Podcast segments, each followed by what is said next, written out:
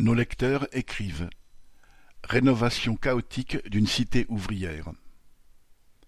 J'habite depuis plus de vingt ans à la cité des Hongrois à Saint-Chamond dans la Loire, un ensemble d'immeubles bien vétustes datant de mille neuf cent vingt-quatre. Après des années de protestations, de courriers à l'office H L M Habitat et Métropole, qui gère la résidence, et d'articles dans la presse locale, des travaux de rénovation ont enfin commencé. Les portes et fenêtres sont en train d'être changées, mais pas dans tous les appartements.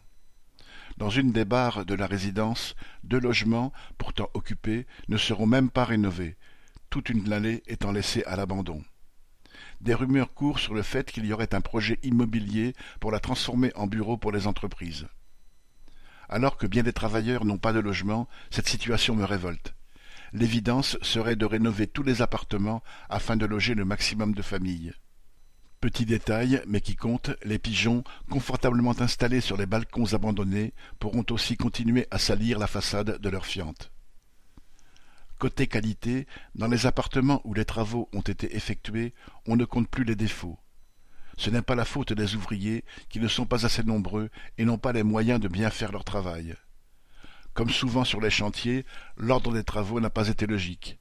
La rénovation des salles de bain a été faite avant la pose de la V M C, la ventilation, ce qui a abîmé la peinture.